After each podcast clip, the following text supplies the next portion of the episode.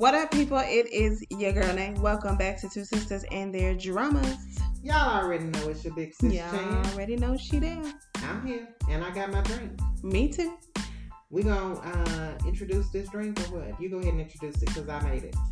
I mean, this is a little something that she calls Lady Sings the Blues. Mm-hmm. It's a little sexy drink. It's kind of super colorful. It's a light blue, it fades to a dark blue. It is delicious. It's with a cherry. With a cherry, because we're ladies. Keep it sexy. So, listen, y'all already know our normal thing. We want you to join us for a cocktail. Or a mocktail, or water, or juice, or milk. Whatever lubricates your throat. We want you to stay hydrated while you're listening to our podcast. We're excited about this one, because we're kind of current. Yeah. So, kinda. Let's go ahead and jump right into it. As you've seen by the title of the podcast, today we are talking about Nevertheless. I want to go ahead and just kind of talk about the elephant in the room, because I feel like the world needs to know that Song Kang, and apologies if I'm jacking that up, has a contract. He has entered into a blood agreement. Listen, he's taking it. He said, Netflix, whatever you need, I'm down. Holla at your boy. He is running Netflix, and I am here for it. Me too.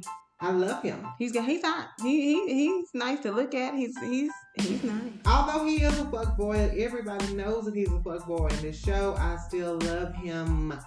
Yes. And it's the worst. Can we just go ahead and get the obligatory? I'm saying it wrong. Help me out, sis. You know what I'm trying to say. I don't know what you're trying to say this time, huh? Well. Obligatory what? There you go. Thank you. Obligatory what? Oh, I just wanted you to say the word, honey. That's all I can pick it up. Once you say the word, you gotta help me out here. You know, we gotta banter back and forth. I think that everybody would give it to him. I would. Okay. So now that we've already addressed that, let's just go ahead and get into this show. This is episode 1. What you feeling? What's your thoughts? I do appreciate the fact that Netflix has said we're going to take this K-drama thing and make it adult. Mm-hmm. Because I am glad we are past the whole college kids or elementary, junior high, high school kids who are having these internal love conflicts. So I'm glad we're doing some adult, sexy time K-dramas. I agree. It doesn't necessarily have to be too explicit for me because, you know, that is a part of the love for K-dramas. However, I do appreciate the sexiness of it all. There's high drama, high tension, high attractions. Mm-hmm. Y'all excuse that TV. Y'all know we family here, so my little phone clicked on and it was talking to me. But hey, that's modern technology. It's alright. It happens. You know what I'm saying? It happens. This intro happens with we meet the female lead. Her name is Nabi. Nabi is in love with a guy, her professor, her college teacher. I don't know if she was in love or if she was in a relationship. I mean, infatuated. Okay, I'll go with both of those. Mm-hmm. She's been living a good life with him. Her college instructor, they're both artists. Mm-hmm. She is going to support her man. Yeah. And runs up on this nice, fancy sculpture of herself in the midst of some nice, intimate moment, folks. I mean, he pretty much had her ass out there. Let's just down to the museum. You know, all the way real here. He had her down ass out to there. The museum. And it was titled after her name. Absolutely. So, of course, she's embarrassed. She should be because... Absolutely. I would have kicked the shit out that sculpture. She should have. I would have just knocked it over. They just had to take me to jail. She should have, because basically he just said, look, I mean, it was never nothing for me, honey. It was always the art. I mean, you were inspiration. You were my muse. And I appreciate it, and that's what it is, and I need for you to accept this. Thank you. And she's embarrassed, so she runs. She should be embarrassed, and she runs up out of there. And I think, you know, at that point, the only thing you can do is just go hide under, you know, go under a rock, go hiding, because this man didn't put you out there. I mean, I don't know that everybody knows for sure that it was her. No. But just her knowing that it's her, it's just heartbreak. Like, it is heartbreak. It's embarrassment. It is, what can I do to get past this? Yeah, and I think at this point, that has just really put her heart under lock and key. Come on, Omarion with the icebox. I think so, right? I think I agree. At this point, like, and this point forward, everything would be skeptical to me. Should be. Every person would be like, "What are you trying to get out of me?" 100% should be, because once your ass is on display, hello, for the world, in the museum. And I think the way we can apply that to the way we live and the way, hopefully, our listeners live, because everybody's on social media. That's like the equivalent of somebody putting you. A picture of you, a private picture, a privately shared photo of you on social media in the streets, and that's what happens. Facts. So it's like everybody in this art world, from this point forward, as long as that is available to be displayed, will see her ass or whatever else. We don't really know what was in this sculpture. We just know everybody was like, she was getting hit from the back. That's what I could tell you.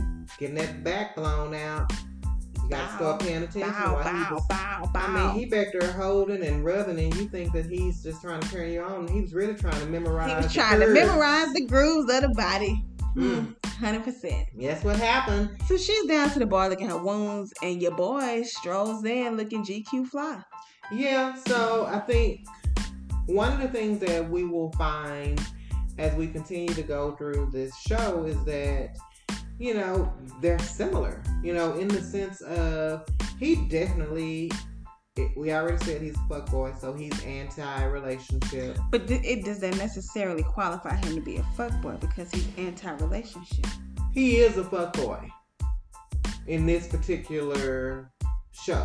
The first, he's very flirty. Everybody, even the girls around, are just kind of like, that's him, hey, So, but just focusing on this particular episode, I think that he is a charmer. How about that? I mean, I'm not taking away any of it. I'm agreeing. I just want to know the qualifications here.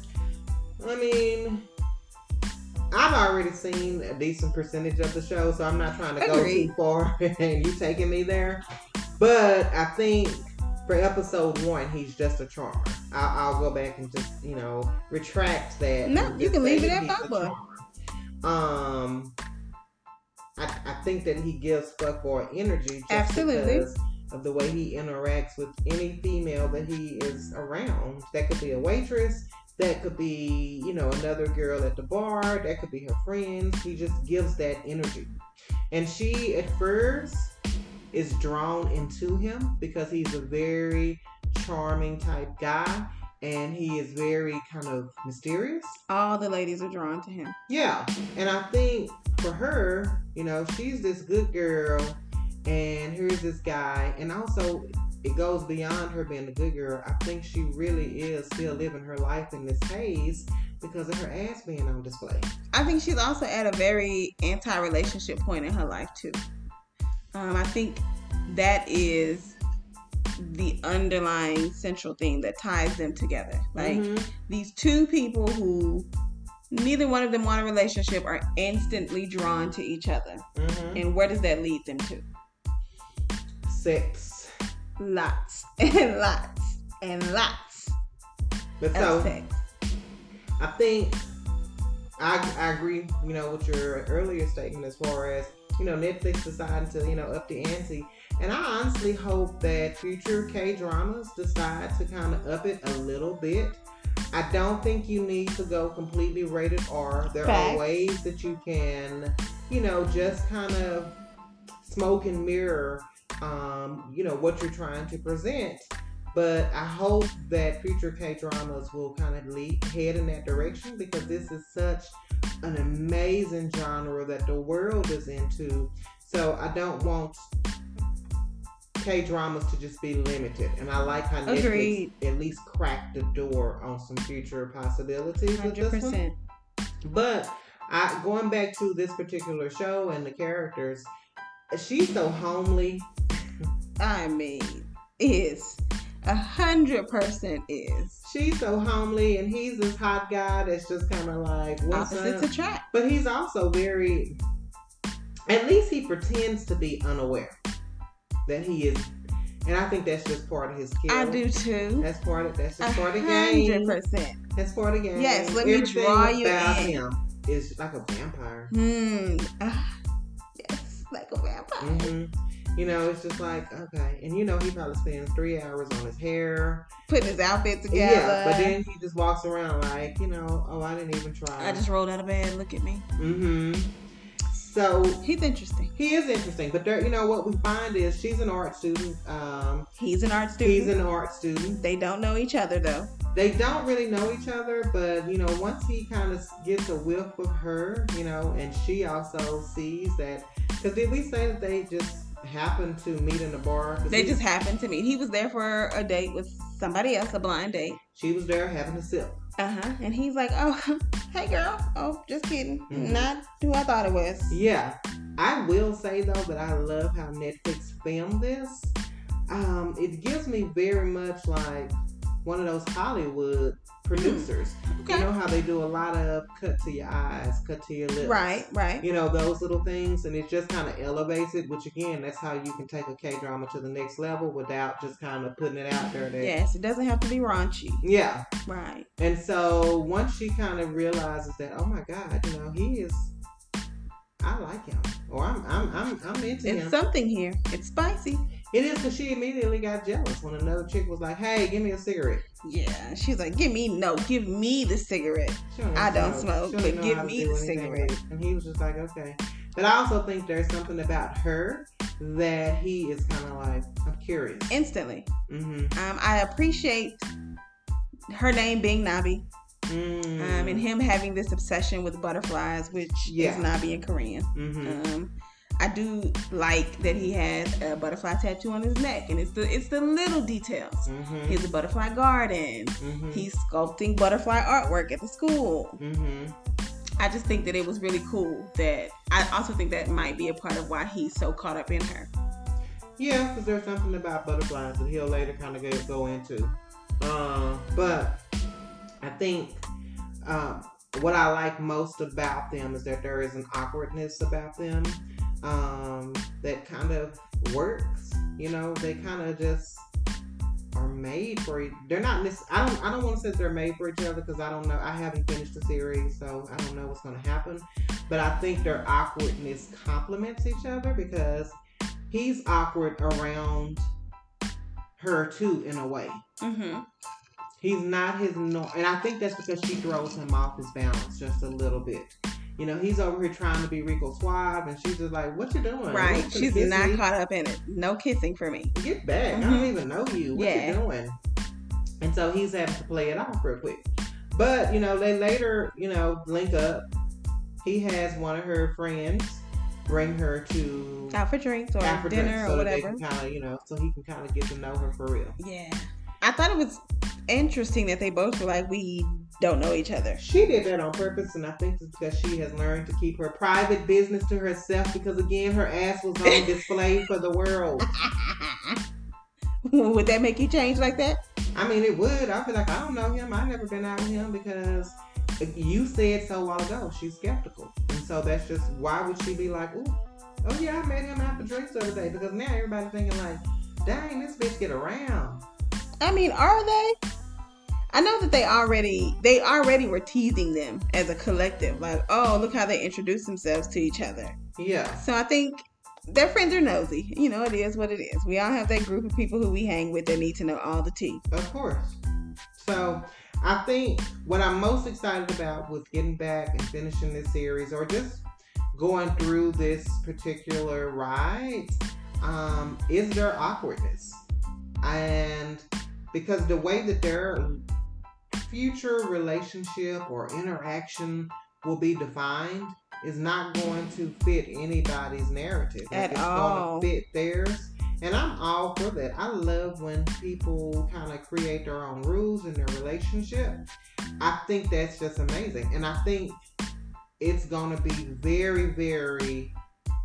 I can already tell he's going to get on my nerves. I can tell she's going to get on my nerves, because she kind of gets on my nerves already. Because I want her to quick, you know, somebody to go buy this baby some clothes, because, you know, she looking kind of busted. But even outside of that, and I'm not judging her for her wardrobe. So. Are you sure? I mean, I wasn't trying to. I'm just saying, if we go back to just her personality, I do kind of think at times she might get on my nerves too, because I feel like she's just a little indecisive right now. Absolutely. 100%. She's kind of all over the place. She's all over the place. Yeah. And that is transparent, because it makes me all over the place from watching the show. You know, it just makes me be like, oh my God. Kudos Netflix for the writing. Yeah. So I'm here for it. I'm excited. I don't know. I think it'll be kind of fun. Let me ask you though, what would you do? This is for all of y'all. What would you do if somebody that you was, you know, getting it in with, somebody that you thought that, you know what, maybe we're in a relationship, but maybe we're not, but at least we have a mutual respect.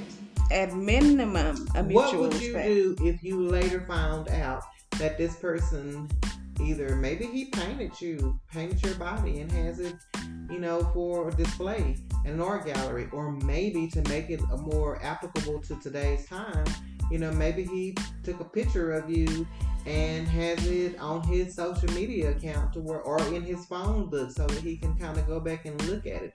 Ooh, even better question. What if he has that picture of you as his contact? Like, how would you feel? I think those are fighting words. I think it's time to actually fight somebody. Mm-hmm.